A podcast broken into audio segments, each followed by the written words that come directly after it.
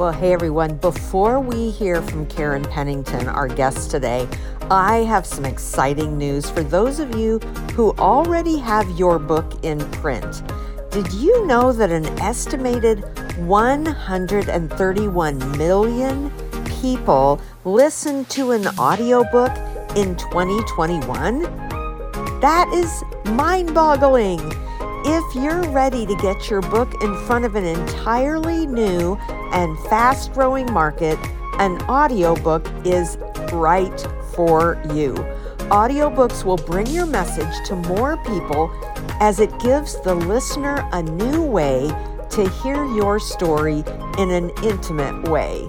Leverage this opportunity. Get your book in the ears of millions of people by creating an audiobook today. We can help. Visit redemptionpressaudio.com for our introductory special and set up a time to chat with BJ from our Redemption Press team. She has firsthand experience of how an audiobook can benefit you.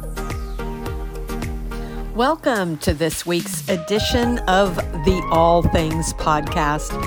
I am super excited to introduce you to Redemption Press author Karen Pennington and her book, An Anointed Mess Discovering the Daily Adventure of Grace.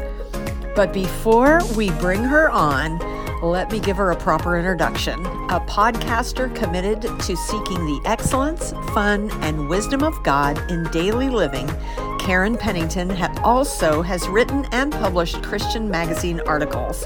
Her career has centered on education and Christian ministry, including local, regional, and national lay ministries, curriculum development, and conference and seminar planning. Karen now enjoys substitute teaching and serving at her church. She and her husband Ben live in Jamestown, New York, and consider church and Sunday family dinners with granddaughter Amelia, who happens to be the light of their lives, daughter Alitha, and son in law Baker, the highlight of each week. Second to being in the presence of those she loves, Karen's happy places are the beach and in the middle of a good clearance sale. She hosts the Daily Adventures in Grace podcast over on podbean.com. So let's roll that tape. All right. Well, Karen, it is just uh, great to have you back on the All Things podcast. Thanks for taking some time out of your busy schedule to be with me today. Oh, very much my pleasure. Thank you for having me. You bet. So I'm going to start before I ask you about your book. I am going to start with my favorite question.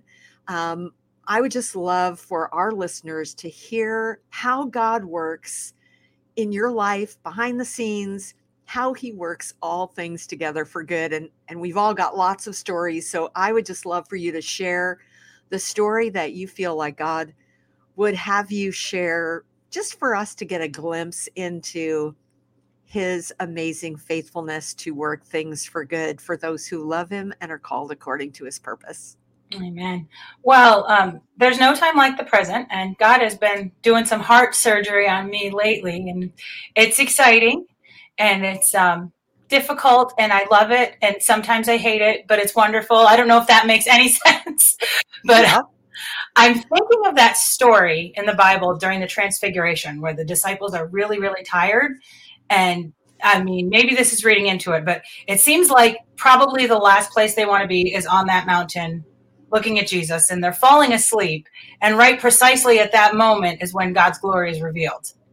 Um, and I feel like God does that to me a lot. It, I He does grant their desires of my heart, but He doesn't always grant the desires of my flesh the way that I ask, and that's a good thing. That's a grace, but at the time, it's not always so easy. Um, I'm currently in a position. I think I had shared last time.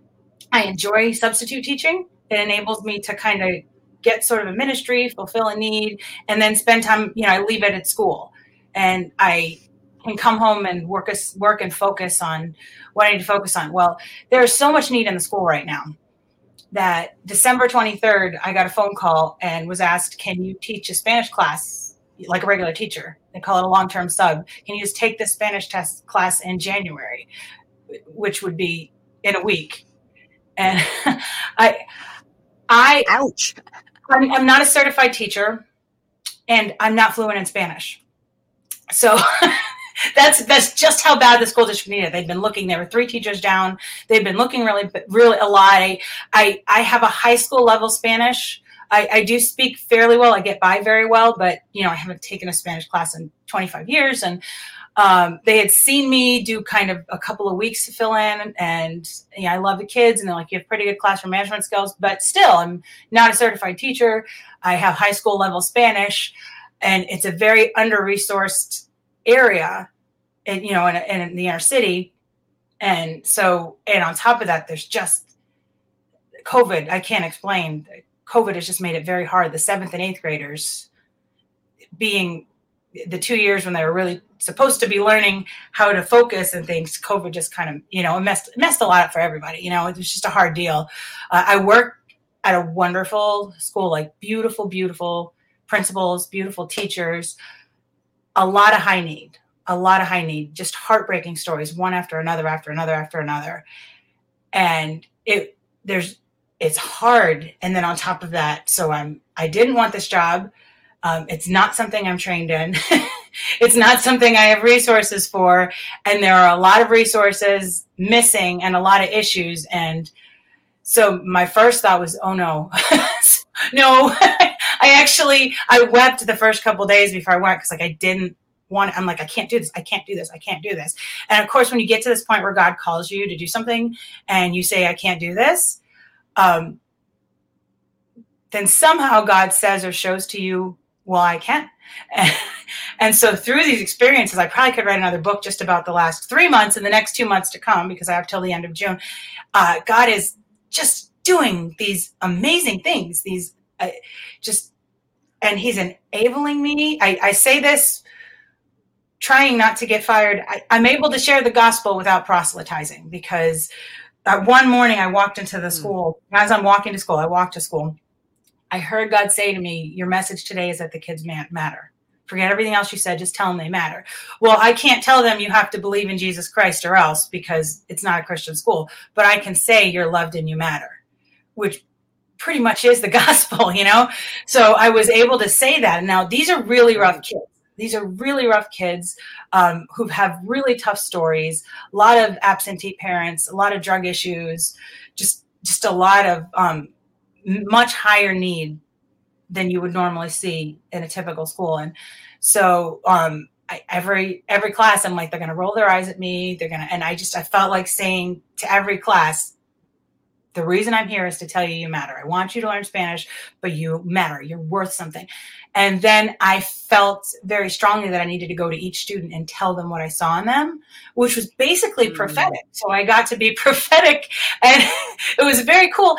And I'm expecting the kids to roll their eyes and they're going, no, me next, me next, me next. And they're just staring at me and like there was change just by saying you matter these, these kids they don't have self-worth I, I know there are other teachers i know the teachers love on them i know the teachers try to help them but the voices of the world are saying so much to them that they don't hear one one of the kids I, oh my goodness, I love him so much now. But he was an issue when I was substituting in the past, and he just looked me straight in the eye and said, "Nobody ever told us that in school before. Nobody ever told us it mattered." And now all of a sudden, I mean, the joke is, oh, you're accidentally turned into an A student because he was like, I'm not doing anything but D work. I'm going to pass. And now he's like, the kids are actually doing, not because I'm this great Spanish teacher, because I can't be, but because it's like they know they matter to God. And then right before Easter break, I was able to share a little bit about Holy Week because that's culture. So I couldn't say you have to believe in this, but I could say in the Christian faith, we believe Christians believe. I happen to be a Christian and I could talk about Jesus dying and I could talk. No, I have to be very careful because I can't proselytize in school, but I'm certainly not going to be any less than me. And then I was able to witness to the principal because she was talking about how hard it was and everyone keeps giving up on the kids. And I said, listen, I'm I'm a Christian. I'm not going to try to force anyone my beliefs, but I really believe that I'm here from God to tell the kids that they're loved and they matter. And she didn't argue with that. She was fine with that. So it's been kind of amazing because there's a job I absolutely can't do. I absolutely can't. I know how Moses felt. You know, like I mean, it's not two million people, but it's a hundred really difficult ones, middle schoolers.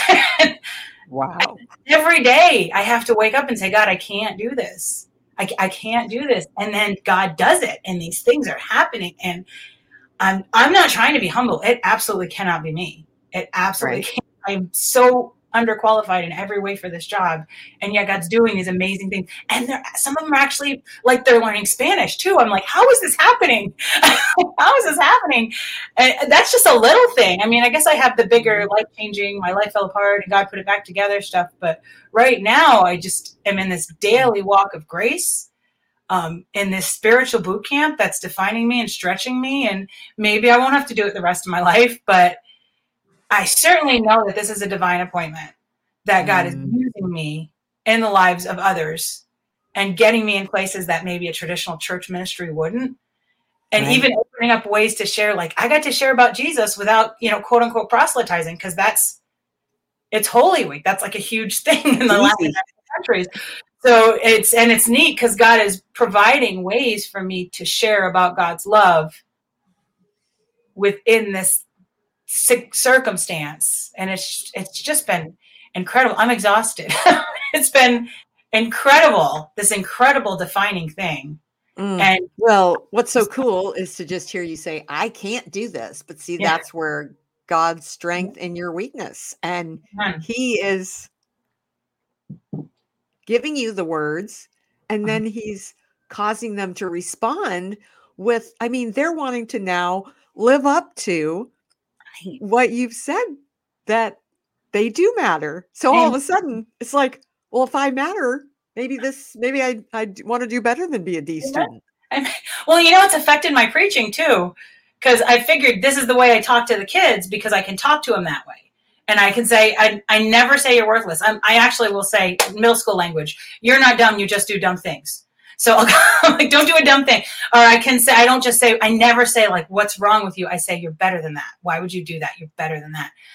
And mm. it started to bleed over into my preaching because I, I myself saying, you matter. I just spoke on atonement and said, we matter to God. We're priceless to God. So why would I, we treat ourselves or God like anything less? And who knew that middle school would be a training ground for preaching?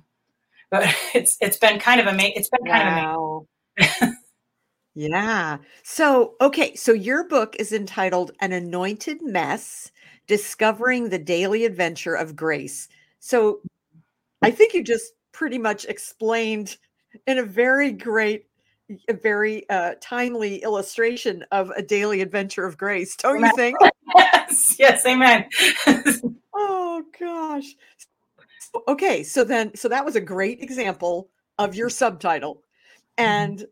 If if the book took you 15 years it was 15 years in the making what prompted you to write the book and why did it take so long? Well i i guess at this point it's been about 16 because it's been a year since it uh, close to a year since it was published and i had something happen with a renter that reminded me of it was really my issue. I i couldn't forgive the renter was wrong. I mean, they weren't doing what they were supposed to be doing, but I could, I just couldn't let go. I couldn't let go. I couldn't let go. And then at some point, it occurred to me that this renter owed me about owed me about 100 days pay and i immediately thought of you know the parable of the unforgiving stir i can talk the uh, the parable of the unforgiving servant where the other person owed 100 denarii and when I read it before, I was like, well, that's dumb. Why wouldn't he just forgive? But then when I lived it, I went, okay, yeah, I get it now. And, yep. and so I wrote an article about it. And then uh, a couple months later, I wrote an article as kind of as a Father's Day gift about my dad because I was, you know, really into Psalm 46. Um, God is our refuge and strength and ever present help in times of trouble. So I wrote an article called My Daddy, My Fortress and talked about how my relationship with my own father um, who wasn't perfect, but always there, always loving, you know, always uh, he's a good dad, turned me to my heavenly father. And then I wrote about that. And after that second one, I'm like, oh, this is everywhere. You know, I just, it, all of a sudden, I just started, God started bringing to me, either even through a struggle or through something I learned or something my daughter would say or something my husband would say, scripture. So now it's like, I, I have something happen to me. I, it's still, I still feel like this. Something will happen to me in life. And I think of a scripture that goes with it. Like, I think of the transfiguration and i mean who puts middle school and transfiguration together? But i just have this kind of weird mind that does that. And so i started writing more and more and i'm like it was helpful to me. I mean as i'm sure you know you write you write for others but you really write for you too because in that whole process you're learning and growing and working things out. And um, so of course and all my wisdom i knew i'm just going to write it then it's going to get published and i'm going to be a you know world famous author and all my problems will be over because I had a bad renter and I forgave her, so now all is good. and please, and didn't work like that, and it seemed like over and over and over again, God was going, "Nope, I'm not done yet. I'm, God's still not done." You know, God's still not done, but I'm not done with the book yet. I'm not done with the book yet. And thing after thing after thing happened. And um, the last chapter is about total breakdown we had six or seven years ago. It still didn't publish after that for a while. It was God told me, but when God said it was time to publish, the money came through. Then I'm like, I'm not asking my husband for all the money to publish the book. He came to me and he's like, this house that was this horrible, horrible house, horrible renters. It ended up, we ended up being able to sell it to an old neighbor, and it was like a blessing for them. We actually mm-hmm. said, May we make money on this house and may a blessing to some be a blessing to someone else because it has been nothing but a pain in the derriere to us. And and our neighbor bought it and it was perfect for them because it was another room and you know and it was in a good and God just after 15 years almost the, the book started with this house and the rent. Wow. And it wow. and and like God in the middle of the night God wrote the last part of the last chapter in my head and I remember hearing it's done.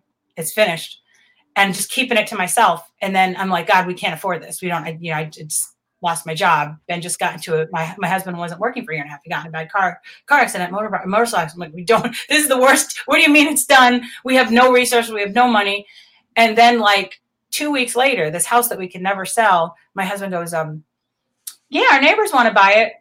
We don't even have to put it on the market and it's a hot market right now. So we could sell it cheaper to them, cheaper to us because we didn't have to go through realtors or anything finish the book and it's finished, but we have no resources. I lost my job. Ben had to be out of work for a year and a half because of a bad car accident. And um, so I'm like, okay, God, you'll just provide the resources within if, if you want it. And I'm thinking, I, I must be wrong. It's been so many times. Within a couple of weeks, Ben told me, oh, so our neighbor called. He wants to buy our house. And it did end up being, we had been praying for years we don't want to just load this off on someone else. We want it to be a blessing, but we don't want to lose money. And we found it, it, we were able to charge less because we didn't have to do all the extra stuff with selling a house. So we made good money. It was a good deal for them. And again, I'm like, I am out of work. My husband is on disability. I can't ask him. And he came to me and said, Karen, it's time to publish your book. And I wow. said, going to be expensive. No, it, it is. It's time. We're going to use part of the money from the house to do it. So it was like all those years of striving and striving and striving. And I've learned striving doesn't work as good. You know, focus is good, seeking God is good. But the whole thing of trying to impose your agenda on God, that's just exhausting. yep. and it does like, not work very well. Not exhausting in the way running a marathon's exhausting. It's exhausting in the way that running on a gerbil wheel would be exhausting. just it doesn't work. So it is kind. I was almost kind of like, all right, God, yeah, it's time. And and then, I mean, as you know, I, I signed a contract with Redemption Press. I think either February first or March first, and it was an ebook by the end of April. So it was just that, just like that. It was boom. Wow. And when God says so, it's time. I love that. See, when he says go, amen. He he's he's paving the way. It's time. So you beautifully state that we should not only seek to receive God's grace, but also be bearers of grace. Mm-hmm. So what does that look like in a practical sense? Now, definitely forgiving that person that owed you on the house. I mean, that was one way you did it, but give me mm. another illustration of that. Well, over the last few years for me, what it really means is um, retiring from the need to always have an opinion, retiring Ooh. from the need to always have to express an opinion. And here's the sticky one retiring from the need to fix other people. And Ooh. that's hard because we think of grace as helping others, but when, and, and we do want to help others, but when we do that thing, and honestly, I'm talking about my own marriage here. You're married to someone, you know what's wrong with them, or you think you know what's wrong with them, and you right. don't want it to be that way because it's inconvenient to you. And so, like, my own marriage got so much better when I retired from trying to fix, you know, quote unquote, fix my husband. He couldn't fix me. I had to fix him, you know, and um, I think there's something in knowing, understanding, and being comfortable with our own mess and brokenness. And, you know, as I say that, I don't say that as an excuse to do bad. Just, you know, we're sloppy sometimes. Grace is sloppy. Life is sloppy. And when we can laugh at that and when we can be honest about that, it frees us to just love other people, you know, mm. to instead of hanging on to that thing that's wrong in another person, we can acknowledge it. We don't have to ignore it, but nor do we have to focus on it. You know, you can you're driving, you can focus, you can notice something on the side of the road and be like, "Oh, that's interesting," or "Oh, I wouldn't go there," but you don't stare at it. You'll get in a car accident. So, right. and I think that kind of meant, you know, being in touch with my own value, and yet my own brokenness, but my value. First of all, because I know I'm valued, I can look at the stuff in me that needs to be fixed and work on it. Not because I'm less than, but because I'm more than enough so I might might as well not try might as well try to lean into that and live according to that. Right. Um, and then that just makes it easier to do with others. When you know that you're like that, then you relieve others of the pressure to be perfect too. Cause it's like Exactly. So the grace, you're giving yourself some grace. God's given you that grace. You're seeing your weaknesses, you're admitting them, you're embracing them and saying, okay, Lord, how can how can I change? How can I grow? And that's just that active participation of sanctification. And but that when when you have received that kind of grace, you're able to give it yeah. then to mm-hmm. those around you. And I love that. And so as we wrap I'm so sorry. Go ahead. I was going to say, even the situations, and that's really the daily adventure of grace thing, things that you would normally complain about. And I still complain. It's a I'm a work of grace there, but things that you know, all of a sudden they become adventures. They become. I, I read your book, that your book about what happened with Redemption Press and with your husband, and it all of these things that could just be look at what broke me, look at what broke me. It's kind of like look at the shards of glass that God used to build a castle. Yeah. yeah and exactly. I I love that. Like I don't have to be upset in the long run about anything that happens because the definition of redemption is that God is not only going to use it, God is going to use it to make something beautiful. And it'll be good exactly. Amen. Amen. So, okay. So, as we start to land this plane, give us, um, you know, a tip or a tool that has helped you in your journey to remember that God is at work, working all things together for good, even when you couldn't see Him doing it. Hmm in a word, I would just say praise. Mm. powerful, powerful about praise. remembering God is a choice. Yeah. So praise praise is almost like a muscle. The more we do it, the more you know. If you never walk, it hurts to walk. But if you walk, you start loving. I love walking. Yeah. So there's there's something about choosing to remember what God has done. Hmm. Amen. Amen. And that does change. It changes the atmosphere. It changes how we feel. And but we have to choose to do it. Mm-hmm. And that that helps us. I think the more we do that, the more we remember what he has done and worked Absolutely. together for good. That sometimes we get amnesia, you know, we forget, just like the Israelites. Like, how could you do this to us, Moses? You are so mean. You know, I mean, like they just had the sea parted. Yeah. I mean, like, what is up with you? But we'll do the same thing if we don't actively, Absolutely. intentionally praise. So that's good word. So if we have some people listening today and they would like to connect with you online or on social media, what's where's the best place to find you? Well, my website sort of is a streamline for everything else. I do. I, I have Daily Adventures in Grace podcast, uh, YouTube channel, and blog that I'm fairly regular with, and I'm pretty active on Facebook, um, LinkedIn, and Twitter. All of that you can get to through KarenMariePennington.com. Uh, that also gives you a link to an email address where you can connect with me as well. Uh, it's it's it's a fairly straightforward site. That's just K A R E N M A R I E P E N N I N G T O N dot com. Perfect. Well, my friend, thank you for being with us today. It was just delightful to have you on again. And just, I just love your story of God equipping you to teach Spanish and just pour into those kids. So mm-hmm. it's going to be fun to hear how that ended up and and just the yes. the fruit that comes from those all those seeds being planted in those kids. So mm-hmm. thank you so much for being with us today. Thank you so much and God bless you.